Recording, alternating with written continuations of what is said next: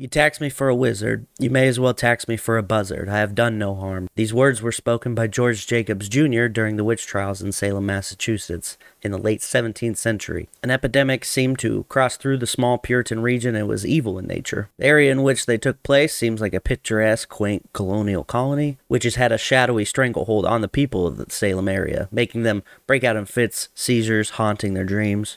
Or did they? The tale of the witches, the devil, or was it all mass hallucinations? All that and more on another episode of The Remedial Scholar. That's ancient history. I feel I was denied critical, need to know information. Belongs in a museum, bro.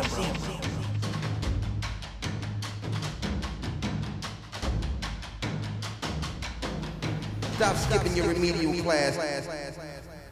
Welcome, everyone, to The Remedial Scholar. I am Levi.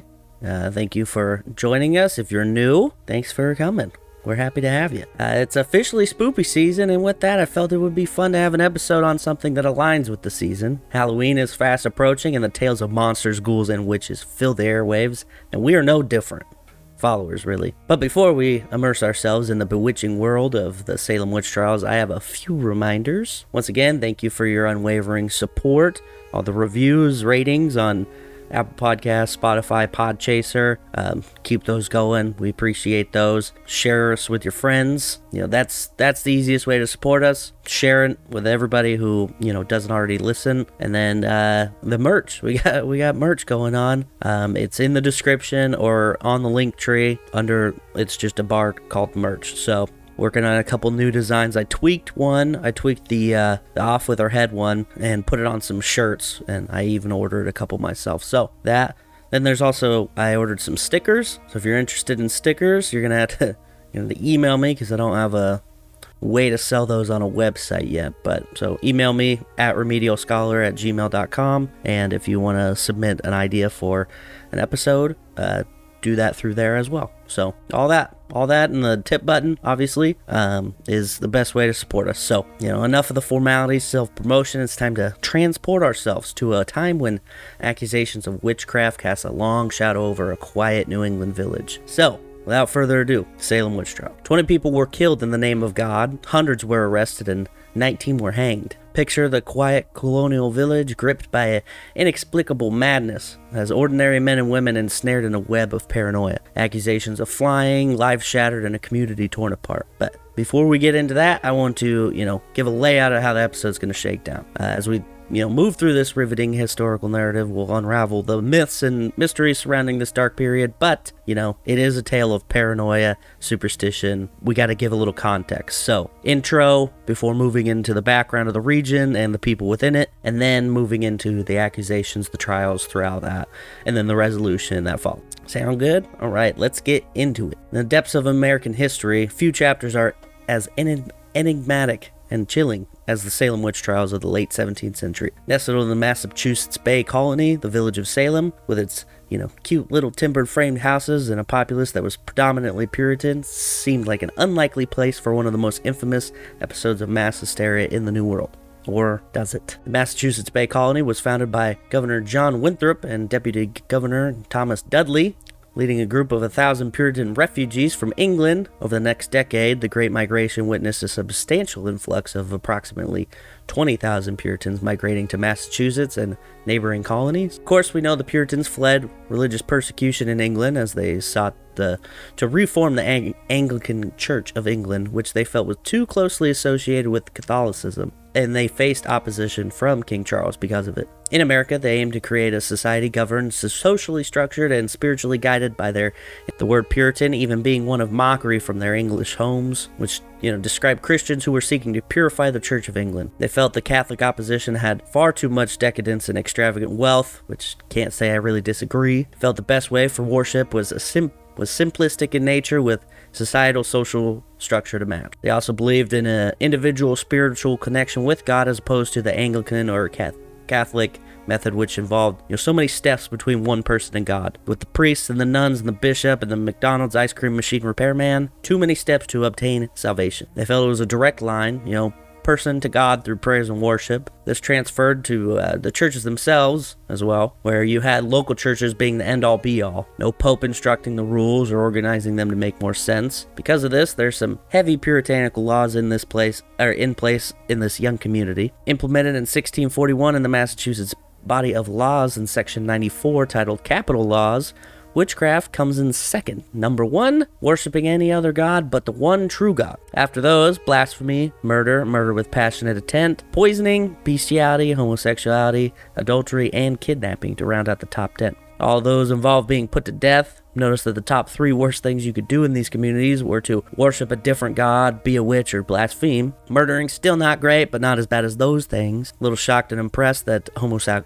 homosexuality was listed below bestiality, but you know they both end in death, so know not great. These laws they intended to uh, govern over their lovely new home to ensure the community be the closest to God that they could possibly be. They found themselves at odds with not just the indigenous tribes around, but even other Europeans that uh, attempt to settle near them. So unhinged with their beliefs that they even had odds against Quakers, which is wild to me. Almost two sides of the same coin, and they had, uh, you know, imprisoned, mutilated, uh, did all sorts of weird stuff to Quaker missionaries. Um, even put a couple to death until King Charles II decreed that corporal punishment not be used on Quakers. In the early 17th century, one such place, Salem Village, an outpost of the Massachusetts Bay Colony, was founded. It stood in stark contrast to the bustling Salem town just a few miles away, which was uh, you know, a thriving commercial center. Salem Village, by contrast, was quiet, you know, is agrarian, and pretty much a tale of two Salems going on. Salem Village is where the action happens today, for the most part. For those who are curious, Salem Town is modern day Salem, while Salem Village is modern day hell on earth. Turns out the religious zealots were correct.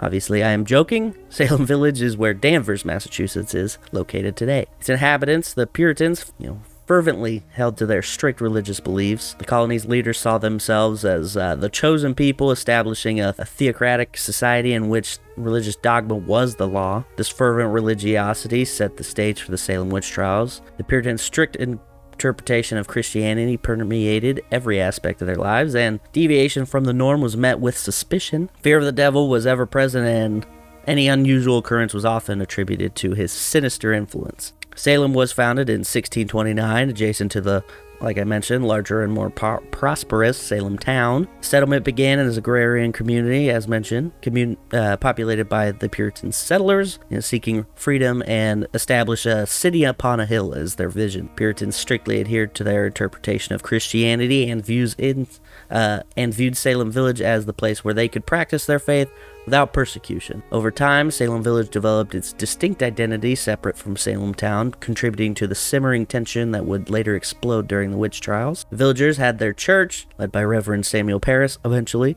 whose arrival in 1689 marked a significant turning point. As mentioned, in the 17th century, Massachusetts was Puritan stronghold governed by strict religious principles. The Puritans believed in predestination, which asserted that God had already chosen who would you know, be saved and be damned. This doctrine created anxiety and fear among the villagers as they constantly sought signs of God's favor or disfavor in their daily lives. A little paranoia. Of course, the villagers of Salem Village were deeply religious and their lives were centered around the church. The Puritan church was the heart of the community, and religious leaders held significance, uh, significant influence. Any perceived threats to the religious purity of the village was taken very seriously. Socially, Salem Village was a hierarchical uh, society with a distinct class structure. The elite families, like the Putnams and the Porters, held significant power and land, while others struggled to make ends meet. Economic disparities and land disputes added to existing tensions. Land disputes varied from things like rights to graze, property markings, those kinds of things. These villagers were paranoid not only with the devil's work, but also affairs of the people of Salem town, as well as inside their own village. In the lead up to the witch trials, Salem Village faced a series of challenges that set the stage for ensuing hysteria. Prior to the trials, the community was already grappling with tensions stemming from conflicts over land ownership, economic disparity, property disputes, as I mentioned. These internal divisions were compounded by external hardships such as crop failures, Native American attacks, political turmoil, and harsh winters, fostering an atmosphere of unease and fear. The seeds of paranoia took root amidst this backdrop of uncertainty and religious fervor. laying the groundwork for tragic events that would unfold during the witch trials. The church factions came to no surprise as they uh, had plenty of turmoil regarding finding a quality minister who would fit their criteria. Of course, Salem Village just a mountain of drama. Their ministerial saga is like a soap opera, just all over the place. You know, in 1672, villagers decided they wanted their own vill- uh, their own minister separate from Salem town, no strings attached to them. But they couldn't pay a reasonable salary for the first two ministers. One will come up later. Then another one finally got uh, pulled in. They agreed on a salary, but they wouldn't have him ordained. So I don't know what the deal was with them. They finally agree on Samuel Parris, uh, the first ordained minister of Salem Village, kind of. Uh, it was a battle of opinions over this guy. Fast forward to June 18, 1689, and the villagers finally agree to hire Parris for 66 pounds a year, with one third in cash and the rest in provisions plus keys to the parsonage. Reverend Samuel Parris, the controversial village minister, known for his strict preaching and also, you know, the salary disputes that put him there. Following that, he had created factions within the church, further polarizing the community.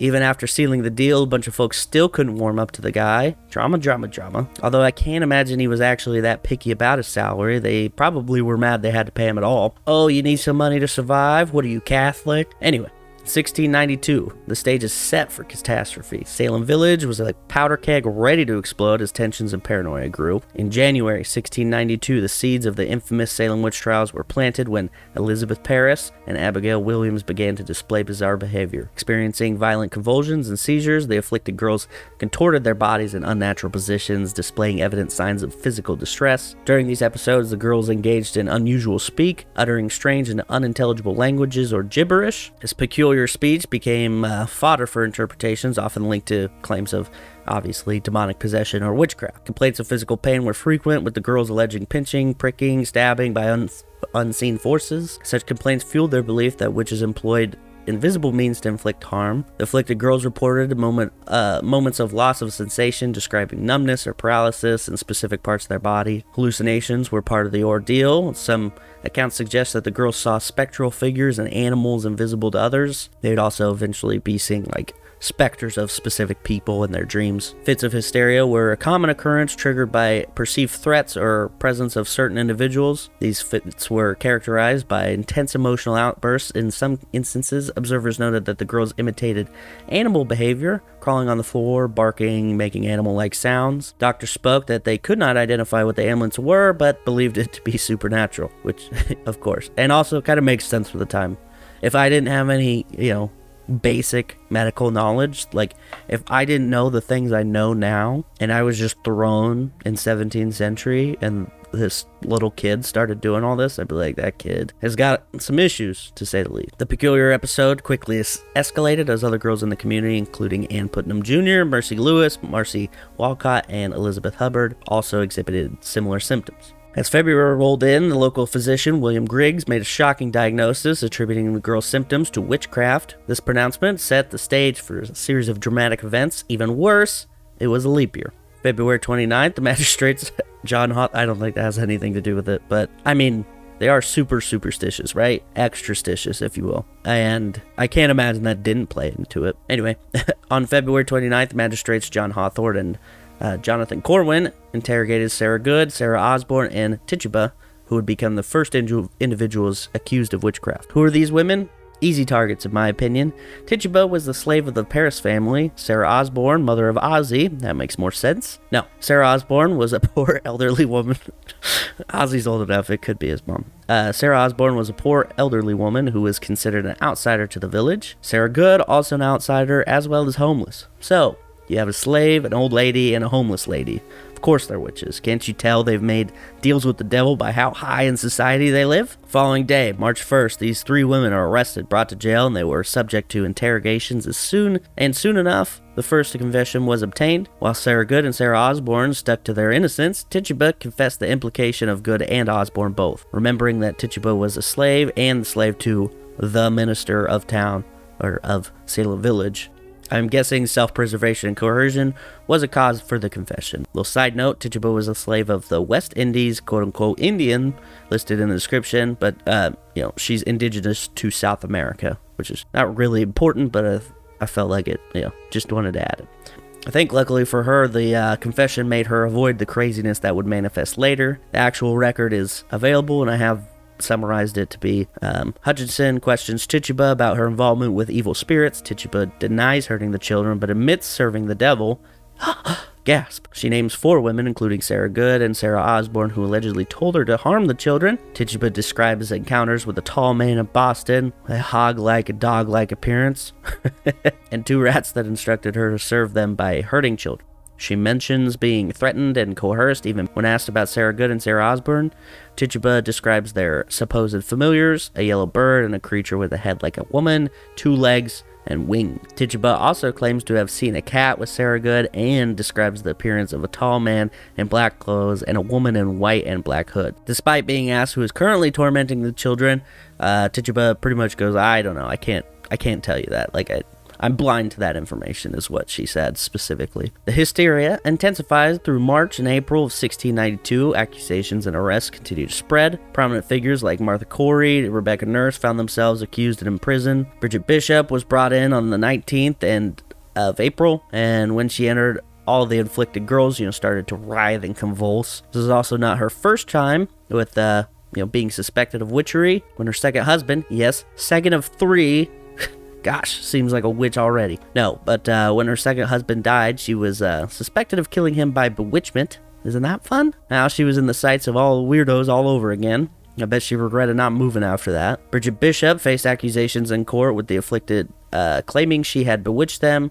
Asked about the allegations, she ve- vehemently denied knowing the accus- uh, accusers or being pl- in that place before. The afflicted described injuries inflicted by her, a torn coat was presented as evidence. Accusations of causing her first husband's death were also raised, which, you know, she pleaded ignorance. Despite her protests of innocence and claims not understanding the accusations, court noted her seemingly bewitching actions. When confronted with other statements, she insisted she knew nothing of confe- confessions or being a witch. Court pressed her, uh, pressed her on her involvement with familiar spirits, but she maintained her innocence, stating that she did not know what a witch was. As questioning continued, contradictions emerged, leading to the suspicion about her truthfulness. Throughout the proceedings, Bridget Bishop adamantly declared her innocence, even in the face of mounting evidence and testimony. So basically, what we have now is they're throwing so many questions at her that she's starting to get confused. and then they're like, ha, really? Interesting. So, yeah. In response to escalating accusations of witchcraft, the growing need for legal intervention, Governor, William Phips marked a pivotal decision in May 27, 1692. He formally establishes the Court of Oyer and Terminer, a legal body specifically tasked with hearing and decisions uh, deciding cases related to witchcraft. This court marks a significant turning point as, you know, this is when it starts to be real official. Um, and it is an official response with you know to the mounting hysteria. Its creation sets the stage for a series of trials and legal proceedings that will shape the fate of you know many accused individuals in the months to come. The court appointed William Stoughton, who was at the ripe young age of 59 to 61, depending on the sources. May 29th saw the first death of an accused witch, albeit one that made sense. Sarah Osborne died in prison because, you know, the conditions are terrible. And weirdly enough, everybody lists her as being like super elderly. Like, I'm picturing this ancient lady. But then all of them also say she was like around 49 which I guess 49 in those times was different, but like you know, she was probably malnourished in the prison and you know because she was poor as well as just being in prison. But you know she's elderly, then what does that make? You know, Judge Stoughton, ancient, like the court of Oyer and Terminer was off and cooking, but Nathaniel Saltonstall, a respected judge over the Oyer and Terminer p- panel, expressed his displeasure with the trial's direction, ultimately walking away from the uh, process. Despite his disapproval, the trial continued, leading to Bridget Bishop's execution on June 10th. Absence of key judges, including Hawthorne, Corwin, and Gidney, raising uh, raised criticism for their failure to witness the consequences of their action. Minister John Hale was present for Bridget's final moments, offering prayer and benediction. George Corwin led Bridget to the execu- execution platform where he tied her hands and secured the noose. The crowd of onlookers had varied mixed reactions, some shocked, others disgusted by the accusations themselves.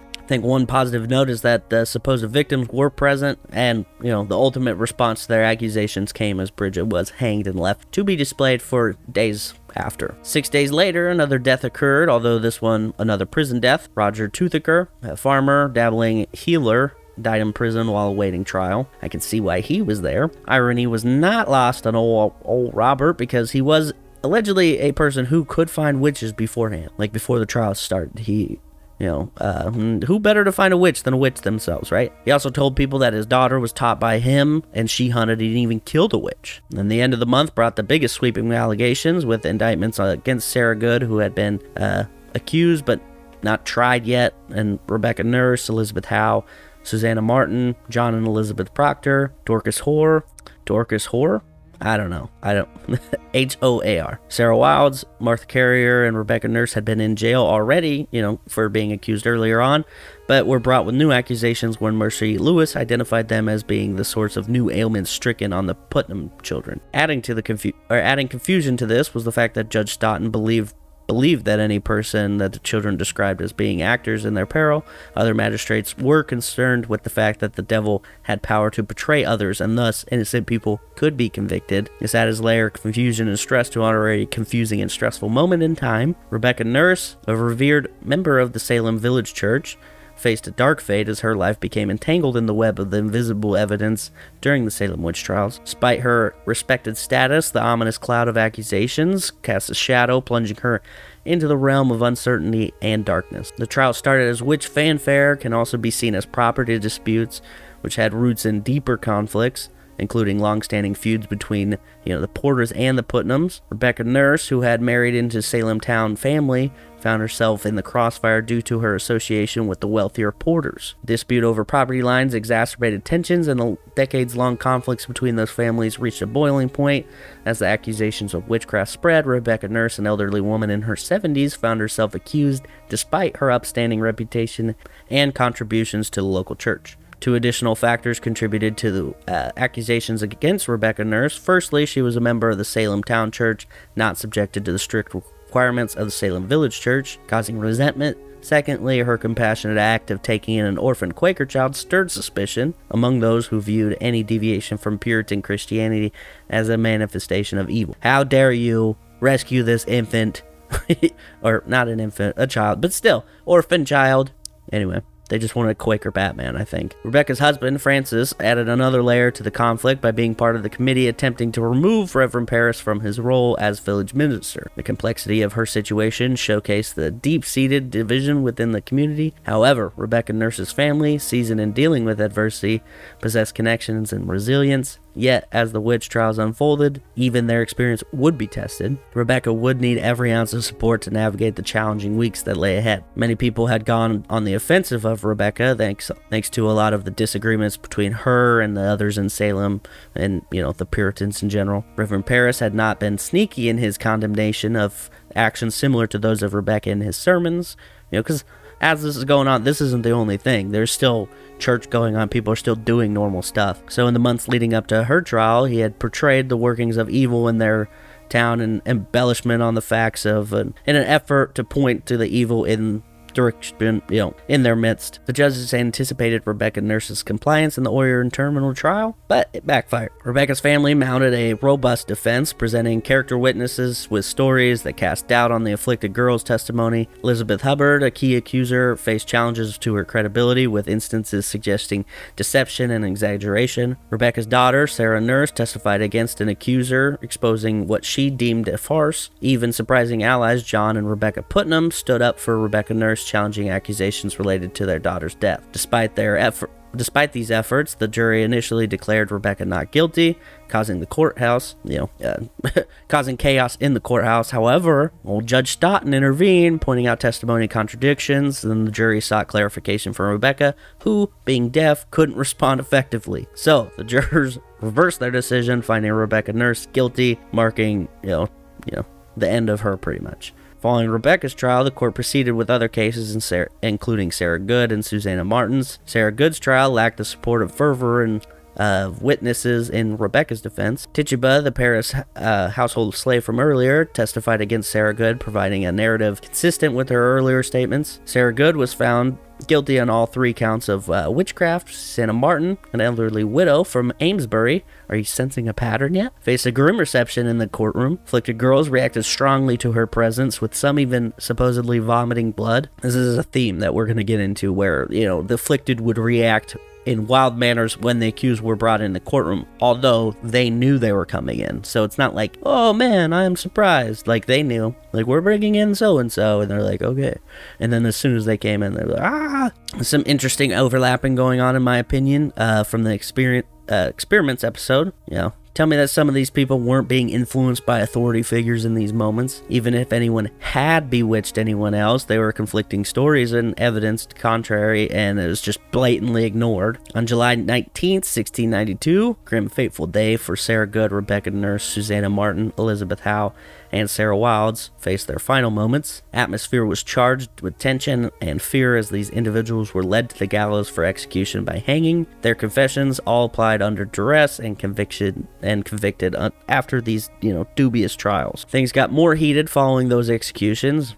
Enter Anne Foster. Anne Foster, a frail widow in her 70s, found herself entangled in the web of accusations as well. The troubles for the Foster family began with a horrifying murder four years prior Anne's daughter Hannah, pregnant with her eighth child, was brutally murdered by her husband, Hugh Stone, in the middle of town. Stone, executed for the crime, blamed the Foster family, stating that Hannah's contentious nature led him to commit the heinous act. Anne Foster's woes continued as her teenage granddaughter, Marcy Lacey, or Mary Lacey, ran away from ran away from home, further fueling the perception that the family was wild and unruly. When Timothy Swan, an outsider tainted with tainted past, accused Anne Foster of witchcraft, the rumors gained enough traction to land her before the magistrates in Salem. Physically frail and unable to walk, Anne was carted to town for examination. The line between examination and trial blurred as the in the minds of the community.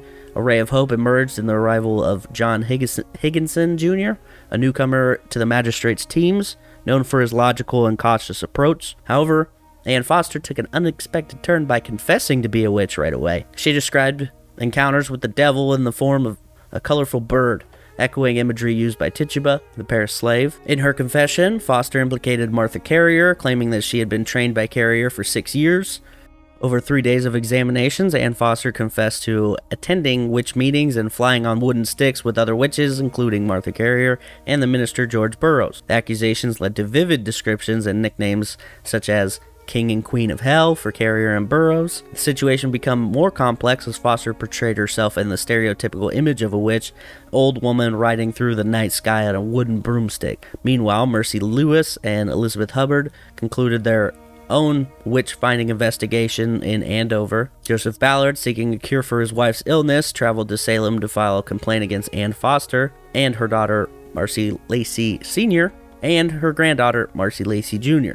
That's right. Lady, senior, and juniors. I didn't know that was a thing, but it makes sense, I suppose. This also saw the big introduction of confessions. Yes, there were a few confessions, like the one made by Tituba, but these were like detailed, full of creativity. This also coincides with the fact that when you confessed, it seemed that you lived. You know, Tituba testified against Sarah Good at the beginning of the trial before anything even happened, and Bridget Bishop, on the other hand, screamed her innocence until she, you know, her throat was snapped. So, you know, there was something to it in their in their heads. They also started to confess to like about people who had already been hanged, which points towards the benevolent act of the accusation. Like, yes, I'm a witch. And you know who else was a witch? Sarah Good. Like she definitely was a witch and she's already dead, right? Now, Anne specifically was accusing people that she trusted, her children and grandchildren, which could be seen as a way to line stories up and maintain their lives. You know, their stories were lining up when they interviewed when they were interviewed separately, which made the authorities believe they spoke the truth, but in reality, they were being held um, in the same question or in the same prisons and then led to the answers of the questions by the authorities. Like they were leading the witnesses, uh, essentially. So at night, they could cor- you know, corroborate everything, make it easier on themselves. Now, Burroughs, that she mentioned, he's fascinating on his own right. The so called King of Hell, he was one of a few failed ministers of Salem Village that I mentioned earlier. Only 12 years prior to the trials, he was, uh, he was the mil- the village minister for a couple years. However, his peculiarities set him apart. He lacked formal ordination, and he had a whole Harvard education. Big fancy man, but he's also surrounded by a bunch of different rumors. You know, his relationships, particularly with his wives, are shrouded in mystery, but there's hints of brutality and controlling behavior. Accusations suggest that he either beat him or, you know, was just super controlling. His insistence on them keeping his secrets raised questions about the nature of these hidden truths. As Burroughs faced the trial on August 5th, the courtroom buzzed with anticipation, drawing a sizable crowd today. Ministers from all along the coast gathered to witness a fellow minister Burroughs stand trial. Their motives were uncertain, silent support or sense of vulnerability for their own safety. Who knows? Considering the Massachusetts authorities reduced protection for communities. Burroughs' supernatural strength and cunning were debated you know, derived from exaggerated tales of the uh, Native American assault in Maine, which he was uh, part of the defense. Despite his courtroom strategy, the trial's chaos painted him as a trickster, reinforcing his King of Hell reputation. Witnesses accused him of tormenting, leading witch, witch covens, and plotting against the Puritan experiment. Some even witnessed specters flying about the courtroom, while more fits emanated from the victims. One girl supposedly saw the bloody faces of George's wives, whom it was supposed that he beat, was now essentially being accused of killing them. Burroughs fought fiercely, though, using his impressive intellect and Harvard education. He even quoted a man who wrote about the dispelling of witches as an excuse for shoddy physicians, but like others, succumbed to the convictions. Even the gathered ministers left, believing in his guilt. Burroughs and others, including Elizabeth Proctor, were sentenced to hang by death. As execution date neared, an earthquake off Jamaica was reported, and um, you know, kind of the news circulated back to Salem, and they're like, "Oh man, can you believe that? The earth is shaking." Uh, and this is, you know, perceived as retaliation for attacking the king and queen of hell. Burroughs recited the uh, Lord's Prayer, which created moment of doubt, but it, you know, uh, while he was being hanged. Like as they were tying the noose around his neck, he was reciting, reciting the Lord's Prayer. But it couldn't alter, you know, his inevitable fate that waited him and the others. Their execution signaled the indiscriminate fury of the witchcraft trials, fueled by fear, panic, and religious conviction, leaving state leaving Salem with a stark realization anyone could be the next target. On the 19th of August, another swath of accused is led to the gallows. George Burroughs, Martha Carrier, George Jacobs, John Proctor, John Willard all marched to swing. You may notice the lack of one name that I had mentioned, Elizabeth Proctor. Actually, she pleaded her belly, similar to what Mary Read and Anne Bonny did in the second Pirates episode I did, episode 3 if you're curious. Elizabeth escaped the gallows, but the same could not be said about her husband despite the uh, numerous attempts at petitioning, even amassing 51 total signatures from two different petitions from many well to do people. Um, I shouldn't mention, if you haven't listened to that episode, pleading your belly just means you're pregnant. So they, they wouldn't kill you because they'd killed a baby, right? So that's that's what that meant. Anyway, George Burroughs, like I said, once a rope was placed, placed around his neck, began to recite the Lord's Prayer. The crowd was confused you know, commotion stirred before the gallows, uh, before the group were all hanged. Cotton Mather, one of the leads in the cause to save the village from the witches, stated that this was just a trick of the devil. Only the devil could allow one of his servants to break the rule that these freaks decided was a thing. Witches and people of the devil's nature were thought to not be able to recite the Lord's Prayer, until now, I guess. All five executed uh, to add to the growing number, 11 people having met their end in the kangaroo witch trial. The next day, 20th, the next day, the 20th of August, Margaret Jacobs recanted her testimony, which, you know, led to the death of her grandfather, George Jacobs, and John Burroughs, or and Burroughs as well. I'm guessing the guilt of seeing the swinging bodies had something to do with it. The most gruesome and memorable part of the story comes next, at least most memorable for me. Things had been quiet for um, uh, mid-August into September, but the ninth month brought more insanity. On September 9th, because only cool things happen on the 8th, six more people are entered into the trials. Martha Corey, Mary Easty, Alice Parker, and Ann Pudeator, Dorcas Hoare, and uh, and Mary Bradbury are all sentenced to hang. Before this group was set to hang, something, uh, some things happened. Martha Corey was targeted for a multiple, uh, few multiple reasons, namely multiple husbands and a child out of wedlock, who was also of mixed race, and also, you know, when Giles, her husband, accidentally revealed the details of how she reads strange books she could read, burn the witch. Another piece was that uh, Giles attempted to attend an earlier examination of witches. She had removed his saddle from the horses, so he couldn't leave. This act was seen as her attempting to hide the truth. Another bit was that when uh, a few locals in early March were trying to suss out some suspects, and Putnam uh, told them that Martha was one of the uh, uh, was the one, so they asked her what she wore. Like they asked Anne what Martha was wearing, when she tormented her. So they visited her, only to be greeted by Martha stating, I know what you're coming for. You're coming to talk with me about being a witch. And and when told that Ann Putnam told the two men, she said, Does she tell you what clothes I have on? Which probably blew their minds, right? With how dumb everybody in this story seems to be. Definitely no possibility of anyone finding anything out elsewhere, uh, like despite being a witch. Definitely nobody like just rumor milling, like, hey, I think they're gonna come down to the Corey house. Keep in mind, she's 72 at this point, or around about 72. She has little time for games of children. You know, she might as well be an ancient god from Egypt, being 72 in 1692. So she was arrested on March 19th, finally being tried on September 9th. Giles had given testimony that went against his wife, but you know, looking at some of it, kind of seems like they were going to take his word against her, regardless of, of if he supported her or not. So, when he had a realization of what his words had done, Giles attempted to recant the so called confession. This only brought further suspicion upon him. 82 year old farmer with a checkered past as well. See, Giles was a farmer's farmer. Rough, gruff, spoke from the gut, did not take, you know, to this Puritan style very well. He swore, he was aggressive, and he was even convicted of murdering a man whom he beat to death and was only given a fine to pay. The man was one of his farmhands who it was said was even on was you know on the dim-witted side, so not a good look for Giles, right? Soon after accusations began to be pushed towards him, Giles was arrested after almost a month after his wife. So he sat in prison day in, day out until September as well, and the only solace he probably had was that he was in prison with his wife. When his turn to be put on trial arrived, he was brought in and asked to enter a plea. He said not guilty, and then he also refused to be put to the court, which is essentially taking the stand. Giles had not made it to 82 in the 17th century by being an idiot or unobservant. He saw what was going down and on the court of September 9th and realized that all these people who accused him were all were, you know, involved in that trial and he had no way of getting out. He couldn't petition like the Burroughs or the Proctors. He didn't have the connections like some of the others who uh, to escape and live a fruitful life. He had one decision, and that was to go out on his own terms and not theirs. So, when he was charged with standing mute, an order was given. Giles was to be pressed until he spoke or perished, whichever occurred sooner. Something interesting to note, but pressing was illegal in Massachusetts at the time by a government order, but that didn't stop this circus from doing it anyway.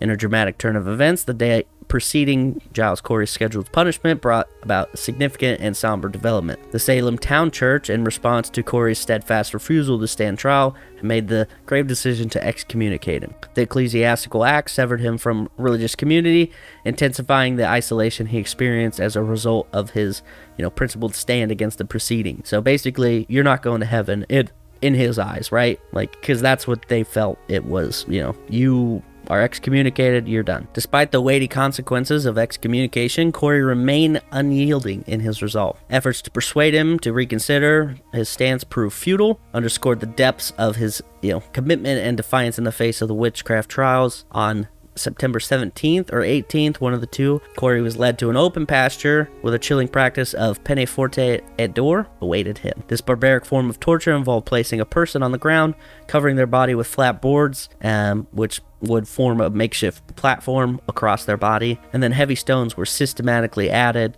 imposing excruciating pressure on the individual's chest. In Corey's case, this ordeal unfolded, like I said, in an open field, accentuating the brutality of the punishment. Physical toll of the stones pressing down on his chest was immense, yet, remarkably, Corey remained resolute. His refusal to confess, despite the excruciating pain, spoke volumes about his unwavering determination and commitment to his principles. Even in the face of one of the most brutal forms of torture, Corey maintained his innocence. In a, poignant, in a powerful moment, as his strength waned and his life hung in the balance, Corey managed to muster the energy for one final act of defiance. When Sheriff Corwin repeatedly asked confession, Giles remained silent. Over two days, this happened, slowly adding more weight to the platform, Giles refusing to confess. Soon, his face was bloodshot, his tongue practically forced from his body, and this is the most metal moment in history.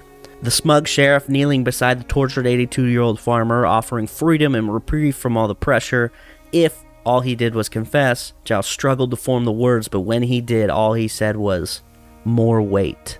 That gives me goosebumps. That's so hardcore. Like, this sheriff probably did not expect him to live as long as he did, but the hardened 17th century farmer, you know, just kept living. Just a stout dude with the most, you know, old man strength imaginable. So he just keeps living, keeps being alive, and then insults the whole process when he said he wants more weight instead of freedom. Respect to Giles, dude. The execution of Giles Corey by pressing marks a you know grim milestone in the history of Massachusetts Bay Colony. It served as the first and last instance of such brutal form of you know punishment slash execution in the region. It is technically listed as an execution, but it was not supposed to be at first. Like they literally just wanted him to talk. Corey's resilience and unwavering commitment to his principles, even in the face of torture and death, left a lasting impression on the collective memory of the witch trials, symbolizing the courage of those who refused to yield to the unfounded accusations at the time. I also think it sparked a moment of, hey, what the heck is going on here from not only villagers but outsiders as well. You have people like Increase Mather, who I always thought had an intimidating name, uh, publishing his stance on spectral evidence, things that his own son had been so passionate about using during the trial. Increase has a quote that goes, We're better that 10 suspected witches should escape than one innocent person be condemned. And it's too bad he wasn't running the show. Uh, within the next week, Giles' wife, Martha, along with seven others, Mary Easty, Alice Parker, Samuel uh, and Mary Parker, and Pudeator, uh, William Reed, and Margaret Scott all uh, hanged. So now we have 19 that have been hanged, plus Giles being pressed to death, 20, plus one the ones that died in prison. Prison. What a mess. And this isn't even the end. Mary Easty, before her death, obviously, had written a letter to Sir William Phipps, you know, the governor, governor I mentioned earlier, who was the royal governor since they're still under British control. She had petitioned him not only to say not to save her life, but to, you know, prevent this from going further, basically. Her letter stated, I am now condemned to die. The Lord knows my innocence. I petition your honors, not for my own life, for I know I must die and my appointed time is set, but that no more innocent blood be shed, which undoubtedly cannot be avoided in the way of the course you go. So, Willie Phipps was aware of what was happening, obviously. He, he instituted the Oyer and Terminer, but he didn't really know that it was going to go off the rails. At this point, he wasn't super concerned. He was aware of the trials as they began, but honestly, he was kind of into it. In fact, you know, Phipps did actively engage in what was happening, seeing you know, word spread about the things happening in Salem. Phipps acted by stating that public writings should not discuss the ongoing trial, so that's not great. I mean, it didn't work, but that's not a great idea. Was also not an idea that his own buddies listened to. Cotton Mather, who we've met a little bit so far, uh, was writing his own tales of events going on, and that was okay because Cotton was really just all over the place in regards to the trials. over the course of the trials, he simultaneously concurred that they should not be, you know, hurl random accusations with anybody, but also deemed them to be, you know, the most important things going on. This was also a man who was heavily respected by everyone in the Puritan community, so those kinds of things would really get people, you know, wily and worked up. Basically, working in direct contradiction to the things his own father, Increase, was saying at the time. Increase wasn't alone, and even as the as directed that the trials should not be publicly discussed, more people expressed dissatisfaction with it. Even though they considered the battle with evil forces to be an important one, they weren't ready to sacrifice liberties that they believed their fellow settlers were owed. Another person who wasn't pumped about the whole ordeal was Mary Phipps, the governor's wife. She had then been accused herself following this reveal and now the governor was essentially forced to make a decision. He had already been contemplating stepping in, feeling that there could be cause for action, thinking that the danger of a court who could accuse anyone at any time, and with the method of allowing spectral evidence wholeheartedly without any caution, could be too much. He also considered what the thinking could be, with his wife now accused, should he act, what people would feel about him stepping in. Despite this, on October 29th, Governor Phipps dissolved the controversial court of Oyer and Terminer, amid mounting doubts about its fairness. In late October, Phipps established the, the Superior Court of Judicature to handle the remaining cases more judiciously, I guess. Didn't quite end things, but it did mark a dropping point. In November, on the 25th, the new court was instated and they began to look at some of the cases of the accused that had been left in jail for months, starting to re examine the cases and essentially take, taking out the ones where spectral evidence was the end all be all of their condemnation. Abigail Faulkner was one who was waiting for the birth of her child to be hanged and petitioned the governor to expedite the review, and then she was let free. John Proctor's son, Benjamin, also left prison. Soon enough, many more from the different areas were soon beginning to be released as well. Prisoners from Andover, the neighboring town, and Boston, as well as Salem, were all being given their freedoms if they could afford it. One man who escaped early on returned to Boston, uh, feeling free to do so, uh, and paid a fine, and he was pretty much just okay, cool. Like I said, they were all paying fines and bail prices. Not that the courts were overturning convictions yet. Ann Foster, the woman who uh, had thrown her own family under the bus, so to speak, died in prison in December of 1692. Conditions really just awful in general, and now you have winter on top of it. Her family, trying to reclaim her body to, you know, bury, uh, was told to pay massive amounts of money that she was accrued during her stay in prison, which is kind of messed up. You can kind of see the writing like on the wall. You can see that the circus is ending, but you got to squeeze any bit you can out of the people. Another despicable thing that was going on was the children that were left in prison. Sarah Good, who was killed to be Sarah Good, who was executed pretty early on back in July. Well, she was in prison in March, and her daughter Dorothy was jailed with her. So she's, you know, she's just been in prison that whole time. December also saw her freedom when a Good Samaritan, literally, uh, his name was Sam, he's good Sam, uh, paid her bond of 50 pounds, which is, you know, about $11,000 in America today.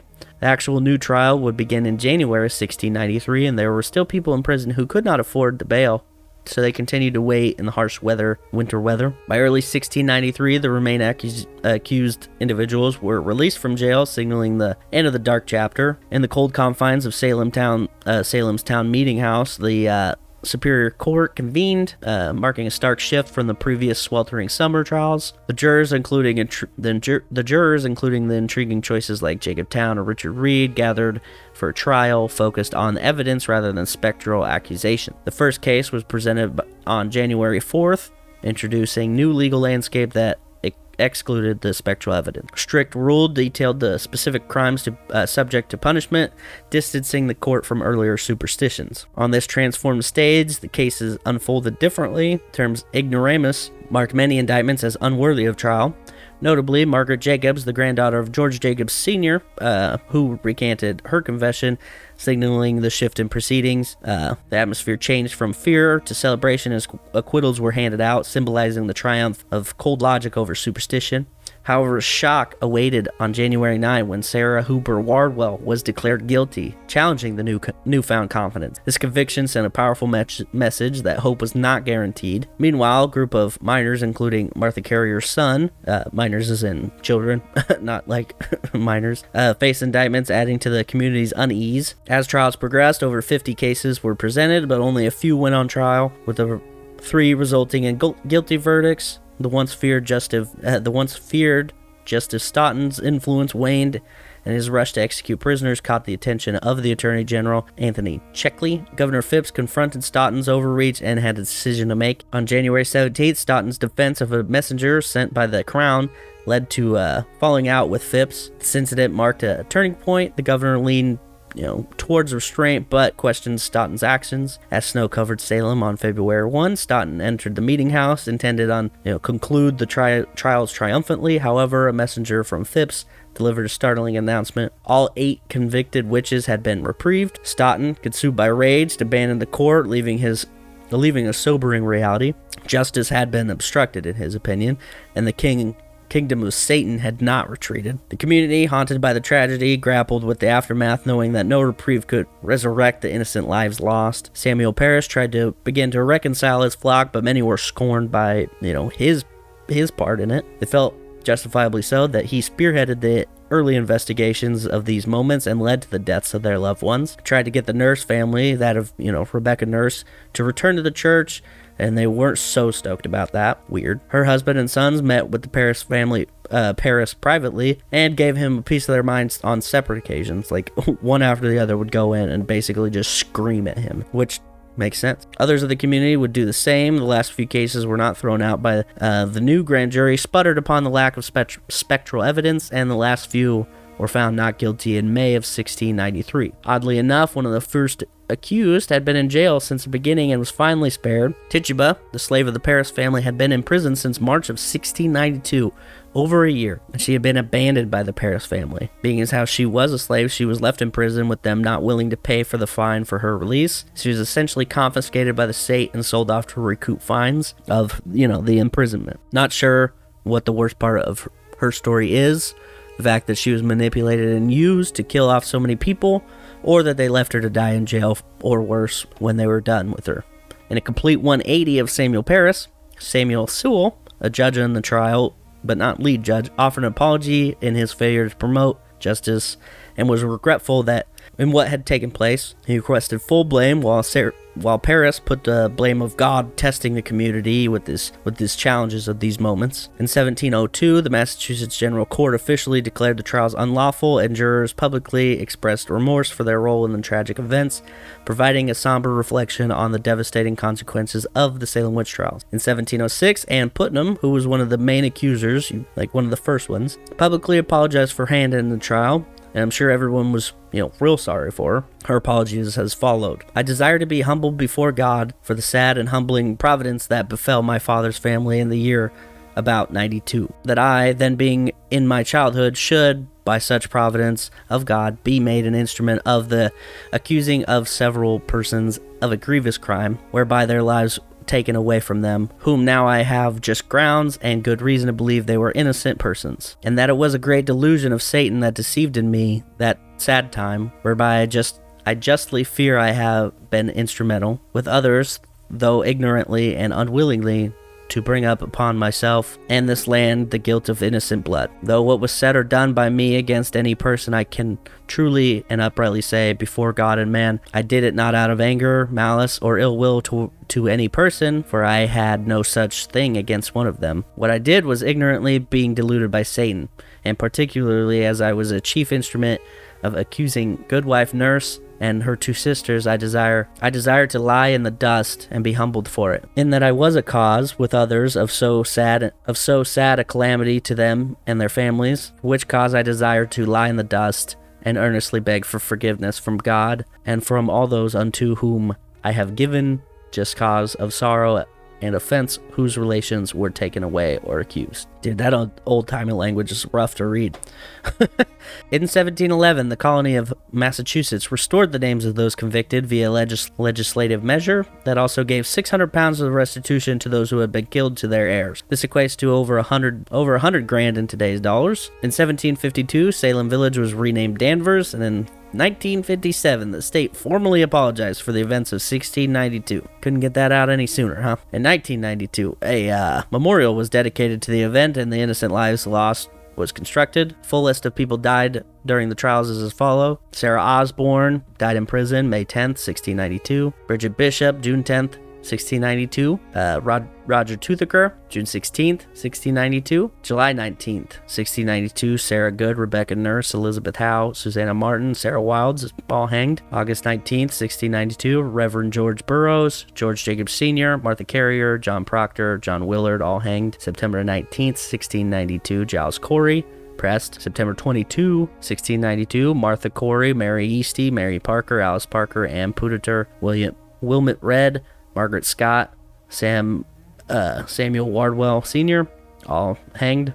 December 3rd, 1692, Ann Foster. And that really ends the direct story of the trials themselves, but there's plenty of uh, discussion, possible reasons, aftermath. So let's get into some of those theories about what caused it. Of course, the prevailing theory was at the time legitimate, legitimate devil possession and witchcraft, but there's no real way to, uh, you know, theorize, prove, or disprove that. So some of the leading examples are of course, one of the prevailing theories suggests that uh, religious fervor played a pivotal role. Salem Village, Salem Village was deeply religious. The Puritanism permeated daily daily life. The fear of the devil was also pervasive, and any deviation from Puritan orthodoxy was viewed as a threat. Some argue that the trials were manifestation of zealous religious atmosphere. The socio-political factors: Salem Village was plagued by you know many internal conflicts, with you know factions vying for control of local institutions. The witch trials coincided with a period of political instability. The accusations and trials provided a convenient way for certain factions to discredit their rivals and gain power. A substantial number of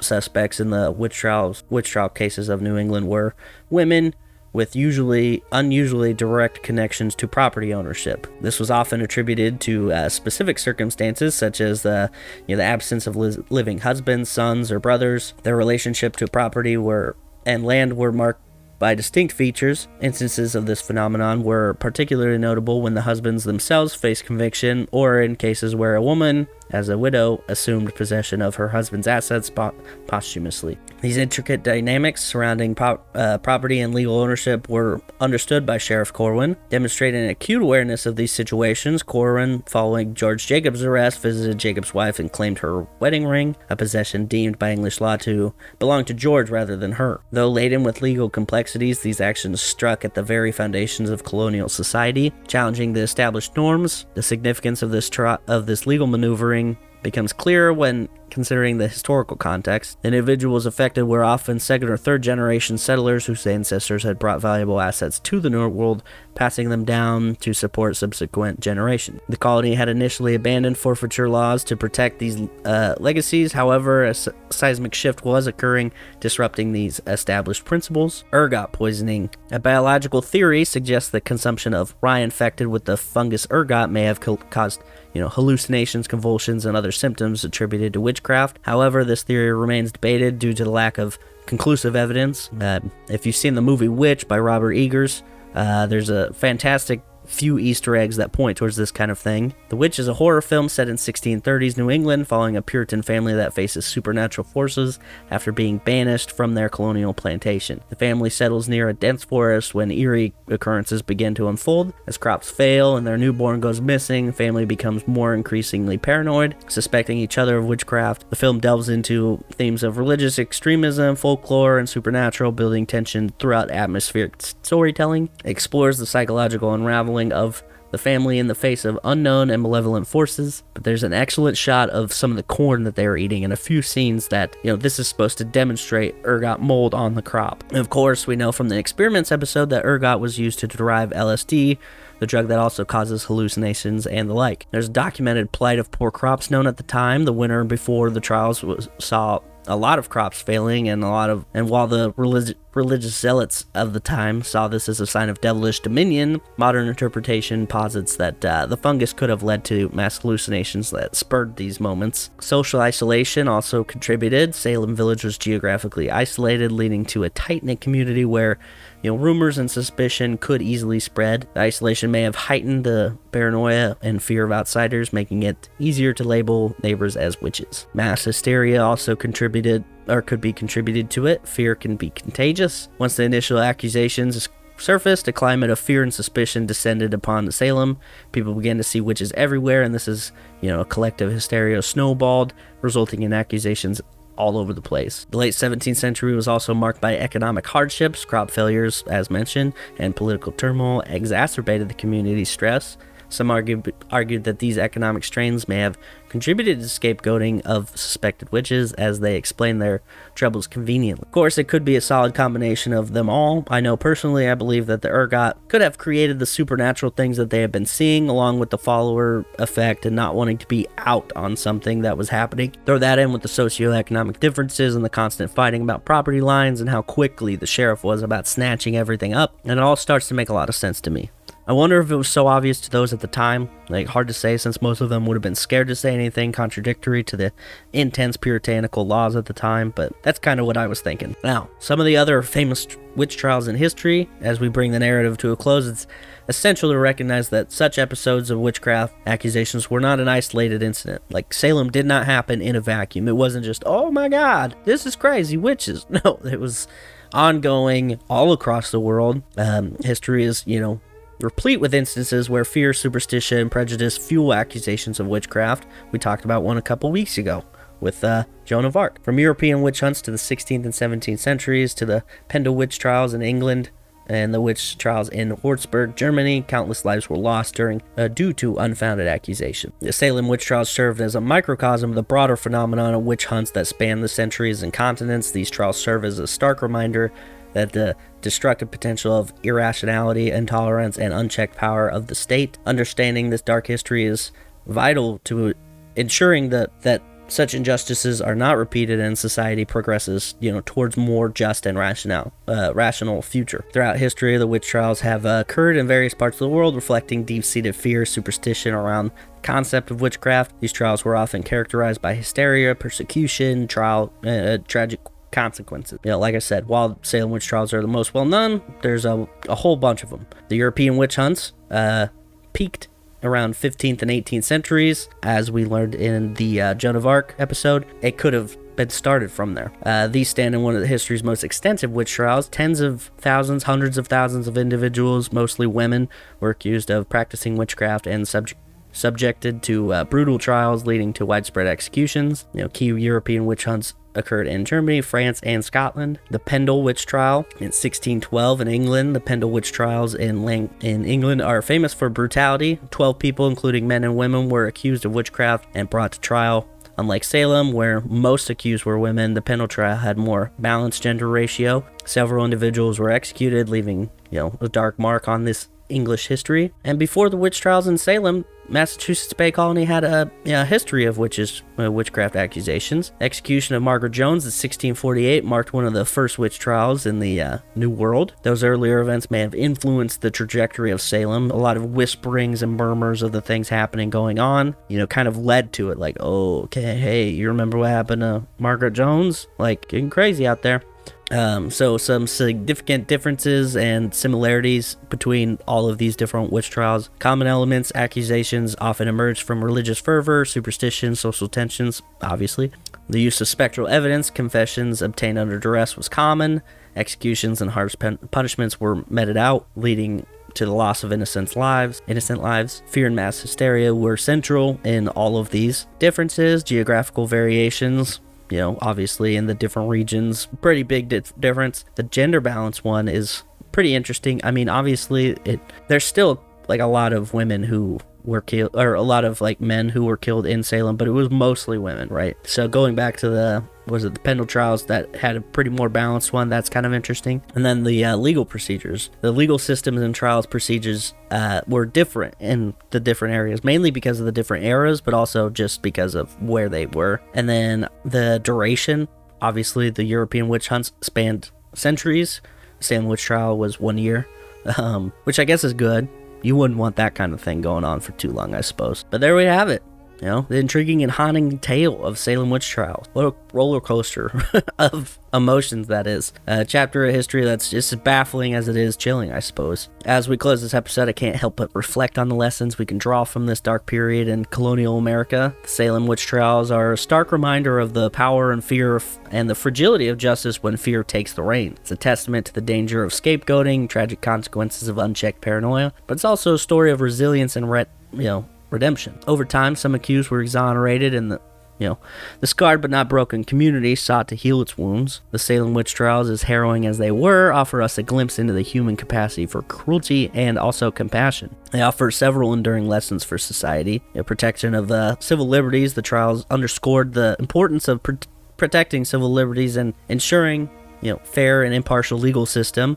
most most importantly, you know, making sure that it you, your judge isn't bloodthirsty. Safeguards against unreliable evidence, spectral evidence, and presumption of innocence, innocent till proven guilty, are crucial to prevent miscarriages of justice. Trials demonstrate the need for critical thinking and tolerance in times of crisis. You know, the danger of demonizing, scapegoating marginalized groups, were tragically evident in Salem. Society must also remain vigilant against fear mongering and manipulation by those in power. You know, Salem witch trials show how easy fear can be exploited for personal gain. Other things I wanted to reflect upon are, you know, both Giles Corey and George Burroughs. Defiant yet both took, you know, different approaches for their actions against the uh, machine that swallowed them. Giles taking a stoic approach, while Burroughs defiant and logical. Both failed in the end, but I think it's you know true bravery to do either in the face of what was happening, especially at the point where they saw people hang already they knew like it was like okay is this is this fruitful we don't know but i want to thank each and every one of you for joining me today thank you for uh you know your support i I truly could not do it without anybody, you know, supporting me. I do appreciate all of you. Um, you know, remember to uh, keep the reviews coming in. Send in your send in your topic suggestions. Remedialscholar at gmail.com. Share with your friends. You know, spread the spread the wealth. You know. And next week we got uh, the uh, the Donner Party. So we're gonna keep the uh, the creepy and horrific continuing for the so so far anyway. Um, yeah, Donner Party. You don't remember the uh, infamous Donner Party finding a secret route, basically the Hastings cutoff to uh, their way out west to California way, and uh, they mistimed it. it uh, got a little dicey, and they ended up frozen in uh, the winter in the uh, Sierra Nevada mountains, and that's not a good place to be. Uh, the infamous Donner Pass. I've driven through it many times, and it's it's a beautiful area, but uh, some pretty uh, pretty gnarly stuff happened there. So anyway, that's what we got going on next week, and I hope you you know return, join me with that. Goodbye. We'll see you next time.